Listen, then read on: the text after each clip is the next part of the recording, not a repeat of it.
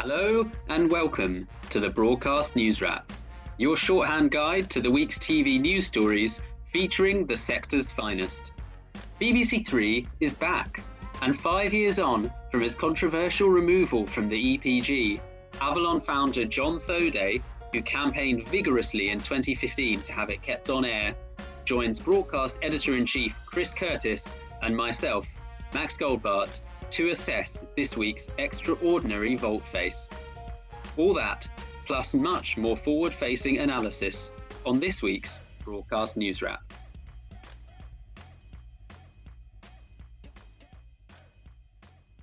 So BBC Three back after five years in the in the online wilderness. Uh, I'm delighted to be welcomed this week by the founder of Avalon, uh, John Thoday, somebody who campaigned for BBC Three not to be taken off linear in the first place uh, all those years ago. Uh, John, you, you must feel rather vindicated with the news this week uh, that BBC Three is returning as a TV channel, um, considering the work you did in the middle of last decade with Jimmy Mulville, um, which, which actually involved a potential bid for the channel um, alongside the campaign. Um, how are you feeling about this decision? Well, just to be clear, that the bid was an attempt to uh, get them to change their mind although we did think there was a lot of value in BBC Three, um, and still do. I mean, it's um, it's pleasing that they are um, apparently going to do more for young viewers and young producers and talent. Um, but I think, as we said at the time, and I still think that really it's the level of investment in content for young viewers and and produced by young talent that matters. So the announcement of um, bringing BBC Three back to linear, I don't know whether that um, is sufficient to patch up the hole that's been left by the lack of investment in the future of the BBC over the last six years. Uh, I was firstly, I'm very pleased they've done it. If it, it, it's it's obviously positive, but I also think that at the time when we were arguing whether linear had a future, the main argument was the level of investment and the fact that they then reduced the investment and I think last year announced increased investment to a number that is still below what they spent annually six years ago is that part of it's incredibly disappointing because I was I was looking at the numbers and I was thinking uh, positivity aside the lost investment in the future over the last six years, if you take that as a number, if they were to increase the spend on BBC Three to 200 million a year, it will still take them eight years to get back to where they were six years ago. And I would say that is very, very worrying. That's the hole that needs to be plugged. So I think this is a positive step forward. I think that I'm worried it's too little too late and I think they need to go much, much further. They've got a massive black hole mm. that needs to be filled to support diverse, young, new talent. And, and I really think it's the thing that the BBC should do more of and most of. So that's mm. my fear. It feels to me like there's a bigger drive. I think one of the big problems with public service at the moment is there's such a big drive towards nations and regions, which comes with a giant cost, right? So I think one of the things they said about this is a lot of the spend has to be in the nations and regions. So the 80 million that they're spending a year, which is less than what they spent in 2014, the value you get out of out of 80 million is less because there are increased costs to producing in nations and regions. And I think that that between the BBC and the government, they have to solve the problem of nations and regions in a different way so that more money can be directed towards new talent and new programming and young viewers. I mean, I don't know whether linear will work again. There's no Family Guy on BBC Three now. Gone to ITV2. Mm. It's a very, you know, again, we said at the time that if you let Family Guy to go to ITV2, you destroy BBC Three anyway. Mm. You haven't got the plan, they had Russell Howard, Family Guy, and EastEnders, if I remember rightly, as the three, you know, things that supported the channel. They've got no Russell Howard. He's on Sky. They let him go. They've got no Family Guy. It's gone to ITV2. And EastEnders, looking at the ratings last Friday, is massively in decline. So how are you going to look? How are you going to make a linear channel work again? I mean, it, it, it took them years to get to where they were six years ago. Mm. So I am positive, but I'm worried, and I think mm. that the if I was the BBC, I'd be really worried about the hemorrhaging of young viewers, and I think they've got to spend more money. Mm. I personally think the government and Ofcom need to require the BBC to spend a certain amount of money on on on that sort of programming. But John, would you accept with the new DG that this sign is that putting BBC Three back on linear is at least a sign from the new regime from Tim Davie that this youth challenge is very much on his agenda, that oh, he's okay. conscious no, of it. I'm not. I am positive, right? And I do. I do think it definitely is on his agenda. But I often think what one what people do at the beginning of the, it, it is a given that you need to spend more money. Everybody knows that. They know that, and they're spending less now than they did six years ago. The cost of programming has gone up. Yeah. There are nations and regions requirements. There are all sorts of other things one's got got to do now. Mm. So the value you get out of your money is less, not more.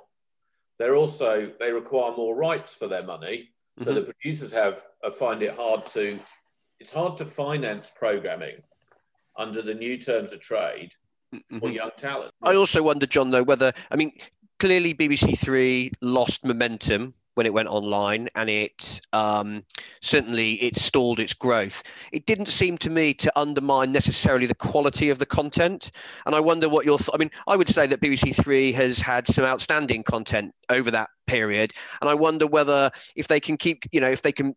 I appreciate what you're saying about the, the volume of money and spending more but if they do spend more, if they can maintain that same level of quality and that same ability to generate hits, and they've now got a linear window. Look, I don't want to sound like I'm a happy clappy uh, uh, um, uh, BBC press officer, but it strikes me that, that that that if you can, one of the issues I think was they were making, they were always making really good content, but some of it got lost in the ether without without the support of a TV channel, and that that might in and of itself be a, a step in the right direction. I'm, I completely agree it's a step in the right direction, but I'm saying that unless I'm very wrong about this, there is a hemorrhaging of young viewers away from the BBC. No, that's undoubtedly true. Uh, like, so I'm just suggesting how you fix that, yep. which is, and it isn't going to be fixed just by making sure the few shows that they're making that work. And let's face it, a broadcaster should have shows that work. the BBC should have great shows that work, but it also needs enough young viewers. So that means enough shows and enough hours of shows to actually make a difference. So, and the only way you can have more is spend more. There isn't some magic. Having the channel is helpful. I wonder how helpful. Yeah. Because I mm. don't know whether I don't know whether they've got enough high volume shows that mm-hmm. you know linear channels work in volume and mm they did have volume, as I say, with Russell, mm. Family Guy, and EastEnders. And I guess they've got. I don't know what the thing is that they get. You know, when they re, when they made BBC Three work, one of the things was the acquisition of Family Guy at significant cost. So they had to go and buy a non-UK program because we don't make programs in big enough volume. So interestingly, the weird thing is that the way the world has gone is that volume is less important now for an SVOD. Hmm. So you've got a weird juxtaposition here, which is, you know, in the end, only fixed by money. Just mm. it's got to be like, and I'm not. That's I'm not being critical. I'm saying that no, it's completely. I, am basically yeah. saying that the government, and I, I would blame the government, not the BBC. I, the government can't say to the BBC, "You haven't got enough young viewers."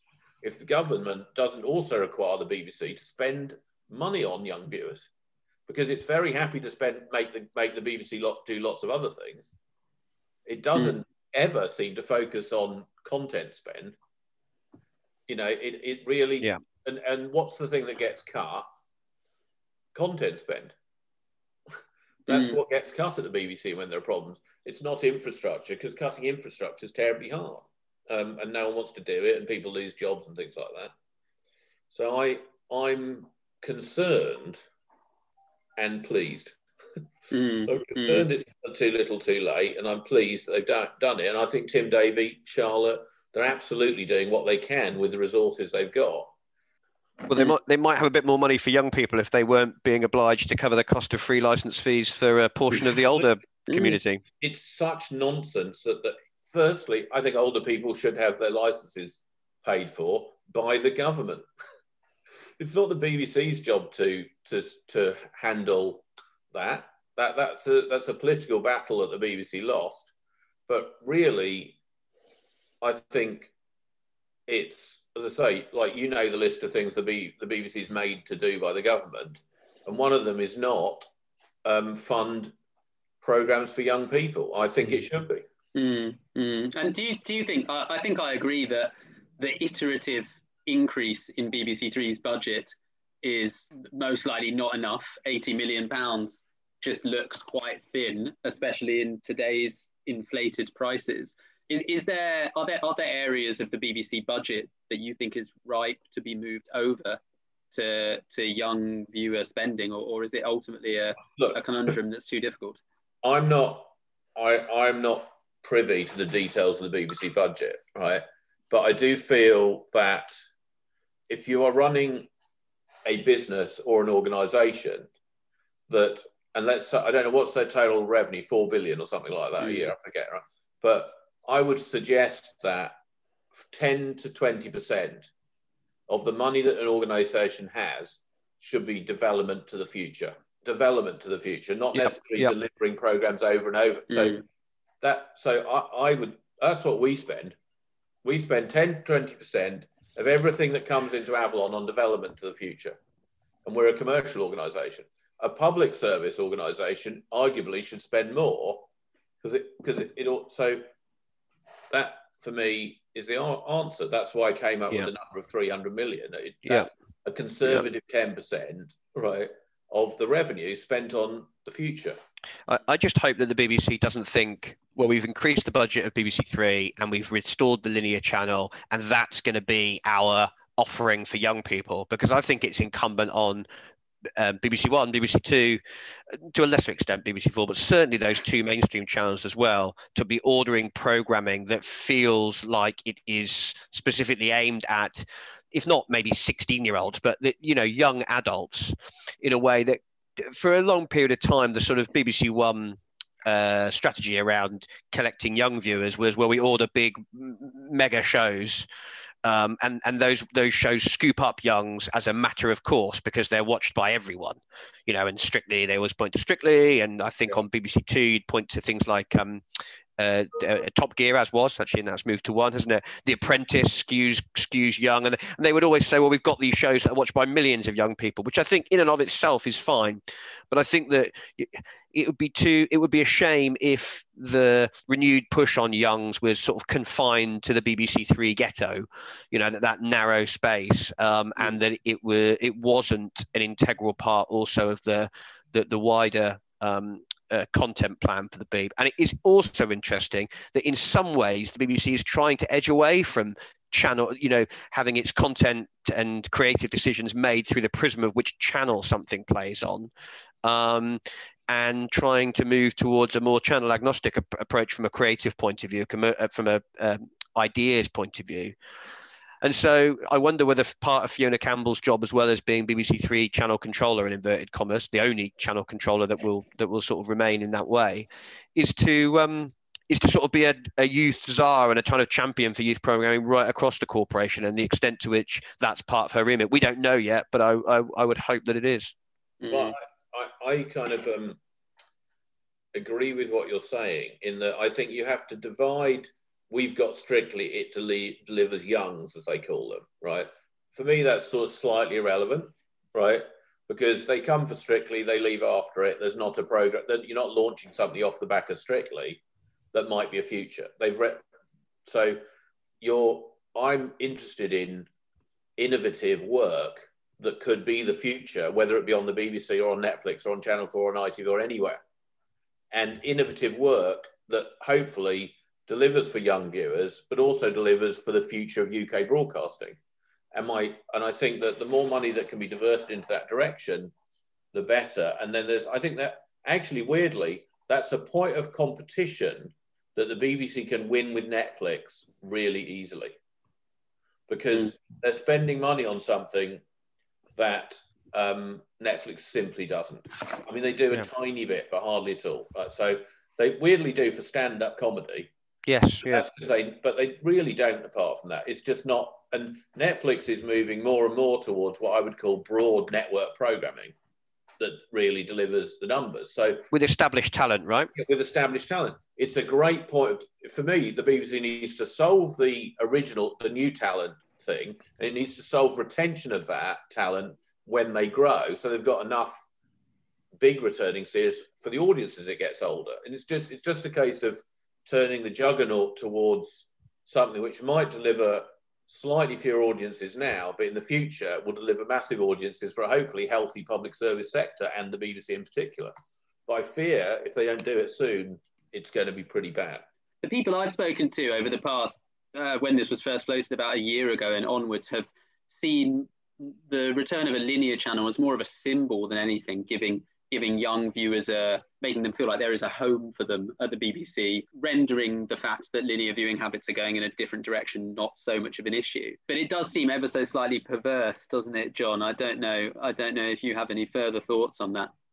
Oh, well, I think that it is. I mean, I no, I don't know the answer as to whether they know whether they can bring a linear chat tra- channel back successfully. I I think it is a bit. I mean, I think saying that the that young viewers need a sort of home at the BBC is a bit patronising. Frankly, I I think young viewers are better off, better at finding new things than anyone else. Whether it was whether 50 years ago it was young viewers finding Blackadder or whatever it was, right? It tends to be young viewers that find new things where it doesn't matter whether there was only two channels, 100 channels, or SVODs, right? It's always been young viewers. So I think that the the idea of bringing the channel back, I don't know whether it's the solution, putting aside money, which we talked about a lot. Um, I think that really the notion that people watch things when they want to watch them is absolutely correct, right? Mm. It is definitely the case that Netflix is having trouble promoting new comedy, speaking to my main area. Like if you speak to Ted Sarandos, he doesn't know how you promote new what to do about comedy on an SVOD. Mm. I think there's a very good reason for that, which is very interesting new com. And I, when I say new, I mean proper com. I don't mean comedy that's basically drama, right? Where there's a where story is incredibly important, right? I mean comedy where it really makes you laugh, where story is possibly less important, the character's more important. Mhm. So if you assume that proper comedy is about character, the best comedy is gradually learnt to the audience. It's also when new writers and new talent do it, it's something they learn how to do, right? If you go, oh, I like this script, I'll make 10 episodes, here it is, a few things happen. One is the audience has to get it immediately, and then they, they probably don't. Then they run away from it and it doesn't get picked up again. That's got a number of effects. One is that the people that originated it don't get to learn how to make comedy.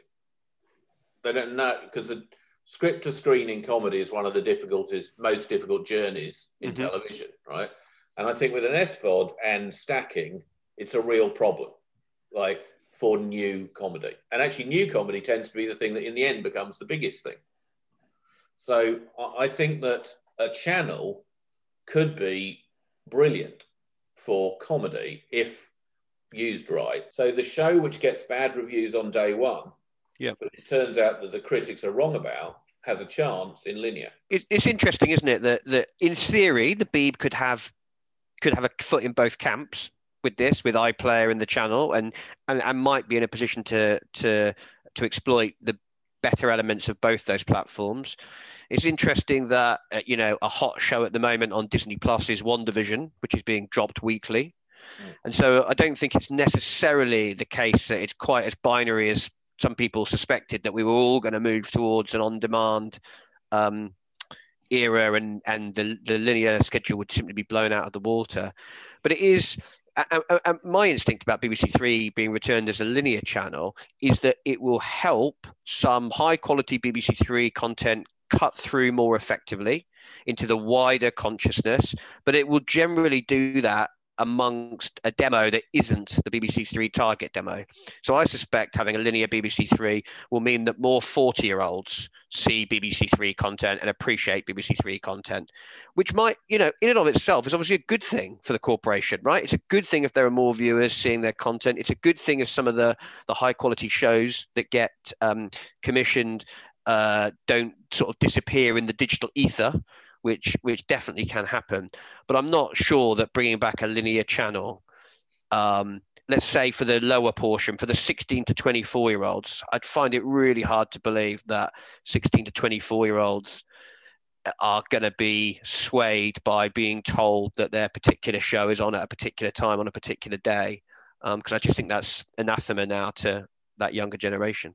Mm. Mm. Yeah, you know, I think that's a I don't know if it's anathema because if the if the show is hot enough. Yeah, true. I mean, look, you could say Love Island. You would say Love Island, yeah. wouldn't you? Where that's something they tune in every night. And if something's hot, they'll go. To, it doesn't matter whether it's yeah. on a linear yeah. channel or or you have to go and buy it. You know, it's it's. So the question is, mm. will a will a linear channel have enough young viewers all the time to be able to launch something off something that's in volume that they do want to go to? Because mm. that's the point of it. Is cheaper launching of new innovative stuff right?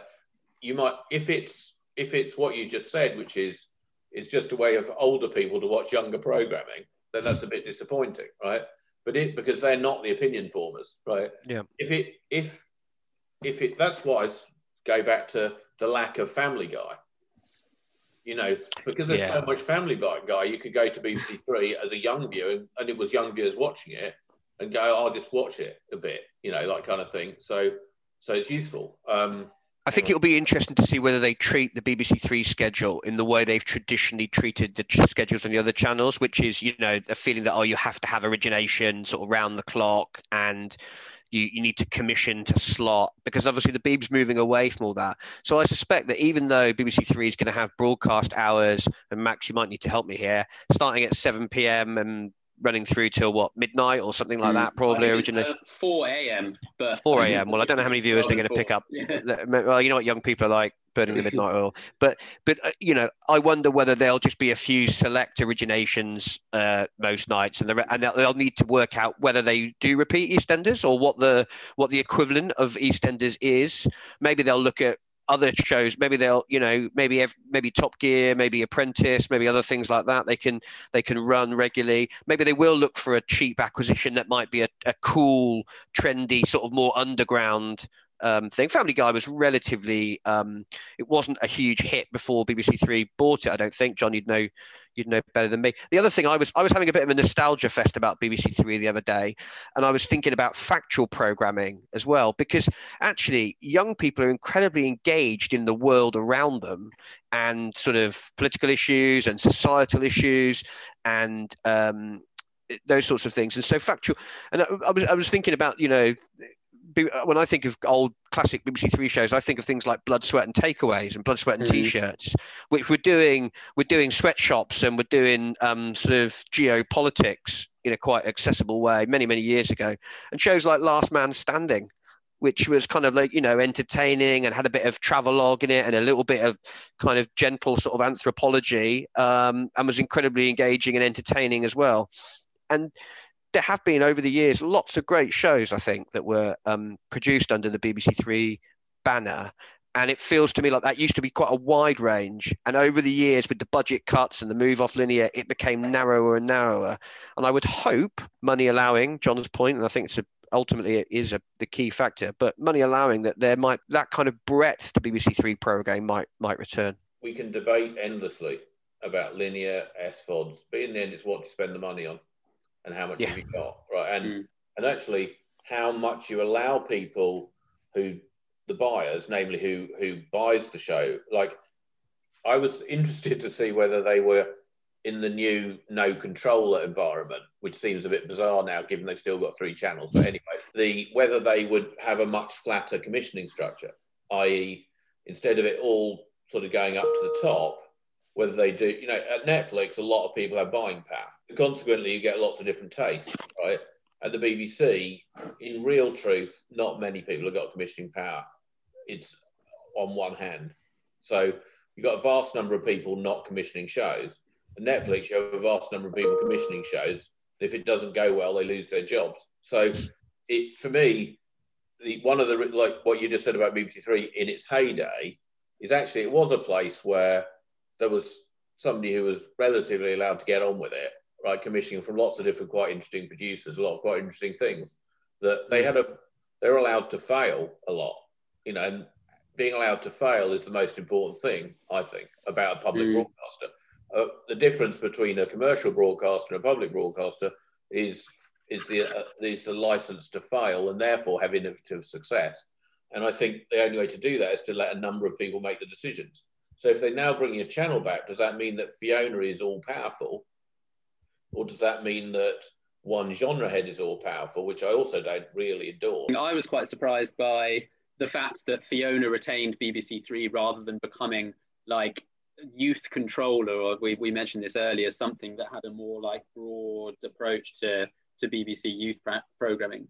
Um, but retaining that, I think you're right that it will be interesting how much how much of the BBC Three commissioning power she has and how much of it goes to the genres. Because under Fiona, I've noticed a distinct move away from the kind of documentary factual series that you were just talking about, Chris, uh, towards much more entertainment and faction entertainment. I think she's much more entertainment guided, um, and then there's a lot of scripted still there. Uh, so how that dovetails with the new channel will be interesting. Well, I mean, I'm I, i am kind of interested to know at the point where broadband is accessible to every home in the UK. Mm. At that point, presumably everybody gets everything through iPlayer, and if you drop things weekly, you drop things weekly. Mm-hmm. And what is the point of the channels at that point? Fascinating stuff, John. And well, look, we've got 10 months now until BBC Three hits the airwaves once again. So it's going to be intriguing what we find out about the new channel in the meantime. For now, thank you so much for joining us.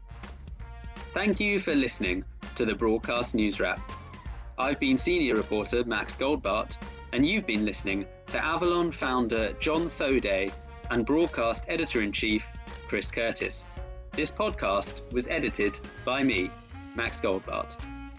You can check out all 36 episodes of the pod on Spotify and iTunes or on our website via www.broadcastnow.co.uk.